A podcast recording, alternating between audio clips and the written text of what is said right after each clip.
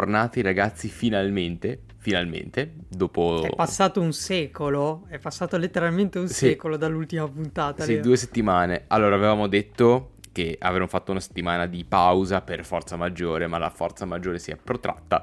Quindi abbiamo deciso di mm, Quindi- evitare anche pausa caffè, che sapevamo già che avremmo potuto registrare, ma abbiamo detto, beh, tanto vale ripartire lunedì con Halloween, che era una data che avevamo già prefissata da un po' di tempo. Esatto. Eh, Halloween, finalmente, festa americana capitalista Esatto. fatta per vendere dolci, però noi invece, visto che è il giorno prima della mm, festa dei morti, non mi ricordo adesso, Sì, de- sì, sì, sì. de Muertos eh, in Messico, quindi per noi è diventato l'emblema di tutto ciò che è spaventoso e ovviamente dei film horror. Esatto, quindi per questa giornata vi consigliamo, ora che è mattina, tre film horror, anzi cinque in totale, due io, tre te Ale, da consigliare appunto questa sera, da potervi vedere. E direi che il primo puoi essere tu. Lasci lo scettro a me? Va bene. Il primo film horror di oggi è un cult, a mio parere, è, a mio parere, eh, sempre a mio parere dico, è l'emblema dell'horror. Per la regia di John Carpenter con eh, Kurt Russell, La Cosa del 1982. Eh, remake del film La Cosa venuta dallo spazio eh, degli anni 50, del 56 eh, secondo me, cioè, a parte il fatto che è un capolavoro a livello di effetti speciali eh, fatti proprio a mano. Assolutamente per l'epoca. Effetti speciali per di più creati da un italiano, eh, Rambaldi mi pare che si chiamasse, adesso non mi Non lo ricordo, è sapevo, mancato, non lo sapevo. che è lo stesso che poi in realtà ha animato un altro alieno, perché si parla di alieni nel film, che è E.T. Ah, ok, Quindi- ok. usciti in contemporanea, eh, questo signore italiano ha animato l'alieno più docile del mondo e l'alieno dopo, anzi anche prima di Alien, eh, più spaventoso oltre che più mortale. Perché La storia Alien- in breve. Di che anno è, scusa? Alien è del 1979 Ah, ok. o 78, mentre la cosa è dell'82. La trama in breve, un gruppo di scienziati nell'Artico si trova faccia a faccia con una creatura extraterrestre che emula le sembianze dell'ospite o della preda. Oltre a emulare, poi si eh, scompone, diventa creature ancora più orride, ibridi fra umani cani, cioè proprio una cosa assurda, ragazzi. Ancora vederlo oggi, secondo me, farà vomitare qualcheduno da come è Eh, stato sì, realizzato. Sì, sì, assolutamente, su quello sono d'accordo perché beh, l'ho visto e adesso dirò una cosa che magari è un po' una bestemmia, eh. ma mi fa venire in mente un altro film horror che non citerò oggi nella mia top 2, diciamo, che è Martyrs. Nel senso che non è che li vedo simili, ma a livello di sensazione che mi ha dato viscerale, lo collego a Martyrs. Sai cos'è? Martis è molto realistico, fra parentesi, ma mh, per chi non lo sapesse, in questo film non ci sono creature demoniache, alieni, mostri, ma è letteralmente tutto il film eh, questa ragazza che viene eh, spellata viva per mandarla in una, una specie di trance in cui lei in teoria dovrebbe vedere il paradiso. Esatto, cioè du- Quindi, due temi cioè, diversi. crudissimo. Assolutamente. È un piccolo bonus che forse possiamo mettere tutte e due perché eh, conosciamo tutte e due il Sì, film, è un film di nicchia. Però lo prenderei con le pinze come bonus perché per chi non è pronto a livello di stomaco, un Martyrs eh, è tosto. Sì, è molto realistico, diciamo, cioè tiene un certo realismo. Se qualcuno dovesse dirmi, ecco, diciamo così, dopo aver visto Martyrs ho sboccato, gli darei ragione. Non gli si può No, no, dar no, torto, assolutamente, diciamo. assolutamente. Beh, direi che posso lasciare lo scelto a te stavolta. Che Leo. onore, che onore. E io invece scelgo un film che è un horror, ma si presenta in maniera completamente diversa dagli altri horror. E per la regia di Harry Ariston, se non dico una cavolata, Midsommar. Midsommar Filmone, vorrei dire. è un gran film, è un gran film. È, un, è, un fi- è il secondo film di Harry Ariston, che appunto all'età di 35 anni ha creato veramente, secondo me, un capolavoro. Un altro Alegers Esatto. che secondo me si sta facendo le ossa piano piano. Sì, tra l'altro lui ora sta lavorando con Phoenix, se non dico una cavolata. O ha fatto un film con Phoenix. Mi pare... mm, Pare sì, adesso Non mi so se è già uscito il terzo film suo, quello sono sincero. Però, appunto, noi partiamo da Ari Aristen che creò Hereditary, film horror onesto, un gran bel film horror, Sì, e poi presenta questo Midsommar. Allora, mi ero, diciamo, mh, approcciato a Midsommar già in maniera molto ehm, interessata, perché tutti mi parlavano di questo film come, oddio, un- un- una figata, queste cose qua. E all'inizio, quando l'ho guardato, ho detto, ok, le prime scene, perlomeno, mi sembrava di vedere una roba abbastanza basic. Nel senso, classi- classiche scene molto impostate, le luci fatte ad hoc per le case, cioè mi dava l'idea di essere molto sullo stampino dell'horror classico, anche se già notavo che non c'erano jumpscare, quindi ero contentissimo perché non ho paura di jumpscare, però sì, anche perché voi- vorrei aprire una piccola parentesi. Il film horror non è solo lo jumpscare. Il film horror gotico è anche comunque, ehm, cioè, non solo grottesco, ma è anche proprio una è sensazione. quello, cioè Non è solo sangue. se io mi cago addosso per uno spavento, dopo 10 secondi mi passa, ma se io ho l'ansia, quella non ti passa, quella ti rimane. È quello. Non è solo l'ansia, per, per esempio mi viene in mente, piccola parentesi, il eh, Dracula di Bram Stoker, non un film di Bram Stoker, di Coppola. ma è proprio chiamato così, di Coppola, che è secondo me un ottimo film, che è più romantico, ma continua ad, ave- ad essere horror, Assolutamente. come il romanzo di Dracula. Assolutamente. Quello sono pienamente d'accordo. E parlando di romanticismo, appunto, Midsommar ha questo tema di base. Una relazione. Mm, Tra l'altro la storia viene scritta da, da Ari Ariston poco dopo la sua rottura e si può vedere appunto alcuni punti in cui può essere appunto averla influenzata a livello emotivo. E, mm, è la storia comunque di una coppia che in eh, palese crisi che decide di andare in vacanza in Svezia se non sbaglio Sì, in un paese scandinavo. esatto in un paese scandinavo ehm, Nella festa di primavera. nella festa della sembra. primavera esatto esattamente Per- questo perché uno degli amici del gruppo è appartenente a questo villaggio a questa setta e non spoilerò ma intanto ci sono due figate secondo me uno a livello visivo il film è ambientato per il 90% di giorno pieno pieno che per un film horror è abbastanza tipico perché tu ti aspetti Sì, è abbastanza strano, effettivamente. esatto cioè tu Ehm, forse dai tempi di Le colline hanno gli occhi di Wes Craven, che Eh. effettivamente non vedevo un horror tutto impostato in giorno. È quello, è quello, perché diciamo che la paura di Ariston che avevo verso di lui dopo aver visto Hereditary è che fosse molto didascalico. Infatti le prime scene tendevano un po' a esserlo. Poi invece trovi questo sole perenne che ti dà allegria di per sé, cioè vuole, vuole trasmettere allegria, ma in realtà ti sta soltanto presentando quella che è una cultura. Che cul- di questa setta, di questa appunto... Sì, mh, io la chiamerei setta, senza mezzi termini. Sì, è più una setta.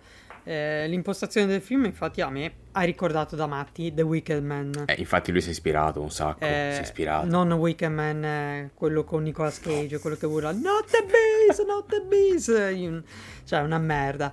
Ma eh, quello originale con eh, il grandissimo Christopher Lee.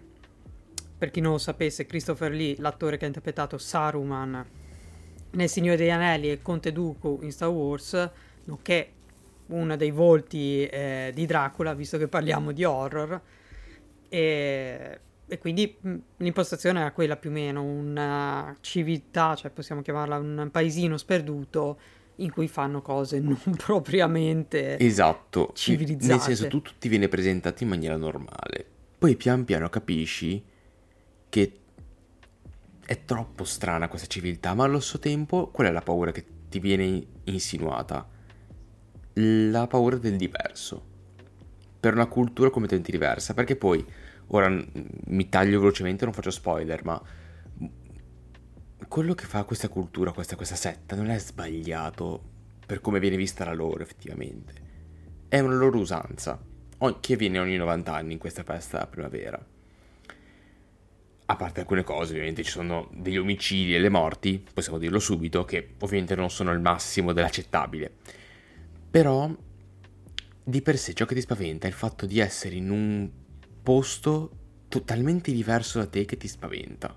Questa di per sé è la base di Midsommar. E ve lo consiglio per due cose, appunto, la fotografia, delle inquadrature appunto della Madonna, un cast veramente interessante, molto interessante, l'ho molto apprezzato il cast, e un film che può appunto, dal punto di vista della sceneggiatura, sorprendervi e stupirvi appunto perché non, non vi viene presentato come l'horror classico. Senza contare che vorrei aggiungere un'ultima cosa, il film è settato cioè il eh, setting, chiamatelo come la location, è in Europa. Sì, è vero, è vero. Cioè, anche nel, no, in Martyr forse no, era la versione francese. Però la cosa che eh, il regista, che adesso mi sfugge il nome, Harry Harris, che sia Hereditary che eh, Midsommar sono ambientati nella nostra civiltà. Sì, sono molto più vicini sono... anche. Esatto. Cioè, secondo me è questa la cosa che fa più paura. Sì, sicuramente ambientarlo magari in America, nel cliché, ti spaventa meno. No, più che altro perché mm, viene, eh, non è tanto in un paesino rurale, cioè in Scandinavia. Noi abbiamo un'idea della Scandinavia come un paese ultra tecnologico, sì. avanti nella cultura, nella scienza, perché effettivamente è così. Svezia e Danimarca stanno eh, portando avanti lo scettro e sono veramente avanti, mm. però il, il, pensare questa cosa di un villaggio sperduto, magari che le stesse persone che noi stimiamo in realtà sotto sotto abbiano ancora quel che di barbarico che magari si potrebbe vedere in Hamlet, a sì, me fa un po' cagare sì, addosso. Esatto, pagano, esatto, mettiamola così. Esatto. Comunque, prego Ale. Tocca a te. Prossimo film di eh, Drew Goddard, mi sembra, che non ha niente a che fare con eh, il vero Goddard, Goddard, morto recentemente, eh, regista francese. Uscito nel 2012, il film è Quella casa nel bosco. Tanta roba. Per chi non lo sapesse, eh, è possibile vederlo su servizio di, sul servizio di streaming di Amazon Prime, mentre Midsommar è possibile vederlo su, su Netflix, esatto. Ci siamo dimenticati di dirlo prima, tranne invece la cosa che eh, quella è un po' difficile da trovare come film. Allora, di cosa parla quella casa nel bosco? Il classico cliché del film horror. Un gruppo di amici che a me mi ricorda... Eh, la Mystery Machine in sì, un certo senso. è vero, un sacco. Perché c'è la figa, c'è Shaggy, c'è Velma. L'unica aggiunta è il ragazzo di colore che nei film horror c'è sempre che deve morire. Non per razzismo, è che è semplicemente una regola. Sì, sì, sì, no, no, è proprio c'è un regolamento. Se andate a cercare su internet sì, sì. il regolamento per creare un film horror, c'è sempre il personaggio di colore è uno dei primi a morire. L'afroamericano muore sempre per primo. Eh, per di più, recentemente è uscito un film eh, su una produzione di un film porno in cui finalmente il ragazzo di colore non muore per primo. Faccio un piccolo spoiler. Vabbè, continuando invece a parlare di cose serie, di co- quindi di cosa parla? Di tutti i classici cliché dei film horror, a cui viene data una spiegazione. In pratica, questo gruppo si ritrova in un chalet nel bosco, hanno le macchine, non possono abbandonare questo chalet per un motivo X, si ritrovano inseguiti dagli zombie per un motivo X, incontrano i lupi mannari per un motivo X, tutte le creature horror le incontrano, ma c'è un motivo Con un senso, esatto. per cui succede. Ed è fantastico perché oltre ad essere una presa per il culo eh, della società americana, come al solito, perché i film horror in realtà hanno una forte critica verso la cultura, la società. Sì, spesso. Ultimamente sì. si è perso più per lo splatter, però Craven, eh, Carpenter, ma anche Giorgio Romero con i suoi film di horror. Eh, C'era una si solita può dire critica. che l'horror ha avuto un suo cambiamento netto, perché era già partito prima, ma secondo me il cambiamento netto è stato più che altro Sì, dopo sì. l'uscita di Saw. Sì, c'è stata Cioè, più una Saw cosa... è un capolavoro, ragazzi, è Eh. un capolavoro. Però a parte... Ma anche i film Insidious hanno cambiato tutto, se andiamo a vedere. Sì, però Hostel, c'è più una cosa del sangue e meno del... Eh, infatti, secondo me, Saw è un capolavoro, assolutamente, che ha generato, secondo me, dei tentativi sbagliati.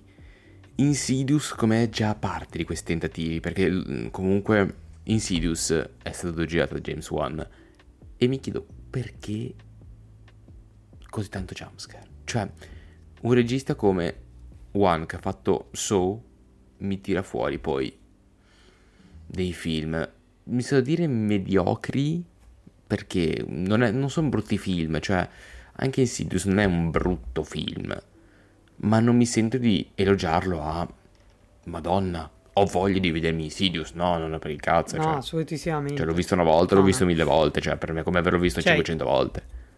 Io devo dire una cosa, io preferisco gli horror vecchio stampo. Anch'io. Eh, si è capito, quindi preferisco Romero, eh, Carpenter, Craven che si è citato prima, eh, per un semplice motivo che secondo me loro riescono a metterti ansia, cioè la colonna sonora di Halloween, film di Carpenter Madonna, degli anni 70, il Michael Myers originale, ancora oggi mette ansia. assolutamente. Il cioè mi mette un'ansia assurda. Secondo me si è perso tanto questa cosa per favorire il jumpscare, la storia da cliché, tutte queste cose qua. E Il sangue, soprattutto vedere uno che magari viene squartato vivo, sì, ok, però. sì, però parlando di sangue, mi collego al mio film. Oh, prego, prego. La ringrazio. Mm, Ma prego, Conte. Allora, sarò diciamo abbastanza ripetitivo perché prenderò un altro regista dell'età simile. Prendo un film di Eggers, il primo film di Robert Eggers che è The Witch. The Witch, ragazzi, è un film che ha molto a che vedere con Midsommar, mi sento di dire, nel senso che c'è la paura del diverso, dell'estraneo, ma tutto È anche claustrofobico, nonostante Esatto, esatto, è lì che volevo collegarmi. Il senso di claustrofobia che io ho sentito in Midsommar l'ho sentito dieci volte di più in The Witch di Robert Eggers. Perché secondo me i fattori che lo rendono così appunto ansiante sono principalmente due. Il cast, che è un cast minuscolo, 4-5 attori, quindi li vedi sempre, sempre, sempre, fino appunto a avere quasi appunto, diciamo, un senso di riempimento e la storia che è tutta ambientata in questa fattoria e quindi tu arrivi quasi a conoscerla perfettamente, cioè conosci perfettamente il posto, hai una mappa mentale di come è fatto, a tal punto da sentirti quasi male, non so come dire. Il fatto di conoscerlo così bene come location mi dava ansia perché mi permetteva di orientarmi, ma mi sentivo disorientato. È una cosa un po' strana, questa è una cosa puramente mia. Però la cosa più figa sicuramente è il marchio di Robert Eggers, cioè utilizzare il folklore come tema principale dei propri, dei propri film e rimaneggiarlo in modo completamente suo, con una regia incredibile, una fotografia che richiama anche dei dipinti in una maniera stupenda, cioè c'è una scena di una presunta morte, possiamo metterla così per non fare spoiler, dove l'inquadratura è uguale a mm, il Mantegna, una- un'opera del Mantegna che è Cristo morto. Cioè, poi vabbè, io amo il Mantegna, quindi lasciamo perdere. Volevo dire comunque che Eggers, come abbiamo detto in un altro, un altro episodio, setta il film in una location, in una linea temporale a noi sconosciuta. Ah sì, perché siamo nel 1600 se non sbaglio, ma senza una ben... Sì, non si sa effettivamente dove sono, in che parte dell'America, No, sono in Inghilterra. in che No, anno. America, America, è vero. Inghilterra forse. No, America, erano dei coloni. Ti chiedo scusa. Sì, erano coloni, una roba Sì, simile, comunque- però È tutto molto asfissiante. Poi se tu mi prendi Anna Taylor-Joy, me la metti in un film di Eggers, aumenti Sì, anche cioè. l'ansia. Cioè, tra l'altro era il suo primo film. questo per di più è ancora prima della regina degli scacchi. Sì, eh, sì, qui esatto. Anzi, questo qua è il suo primo film. Lei ha esordito con The Witch di Robert Eggers.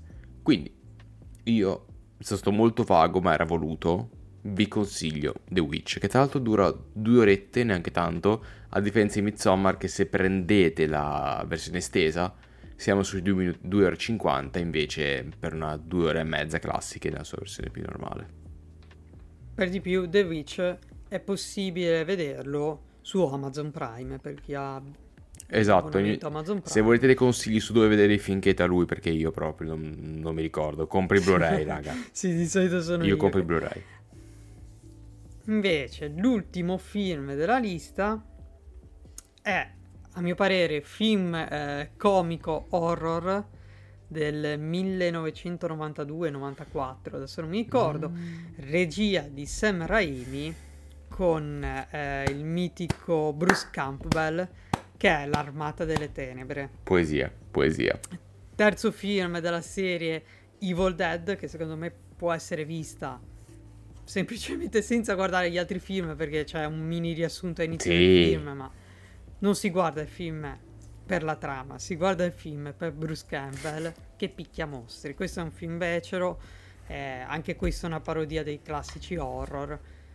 Infatti eh, si vede, diciamo, in un certo senso la mano di Raimi. Sì. Raimi è, per chi non sapesse, regista eh, oltre di Evil Dead di Drag Me to Hell, altro film uscito molto dopo nel 2006, 2007, Sì, 2007. no, forse 2009 Forse mi sa. e regista eh, di- della trilogia dei Spider-Man dei primi anni 2000, quelle con Tobey Maguire, nonché creatore e produttore invece di due serie televisive che sono Xena, Principessa Guerriera e Hercules.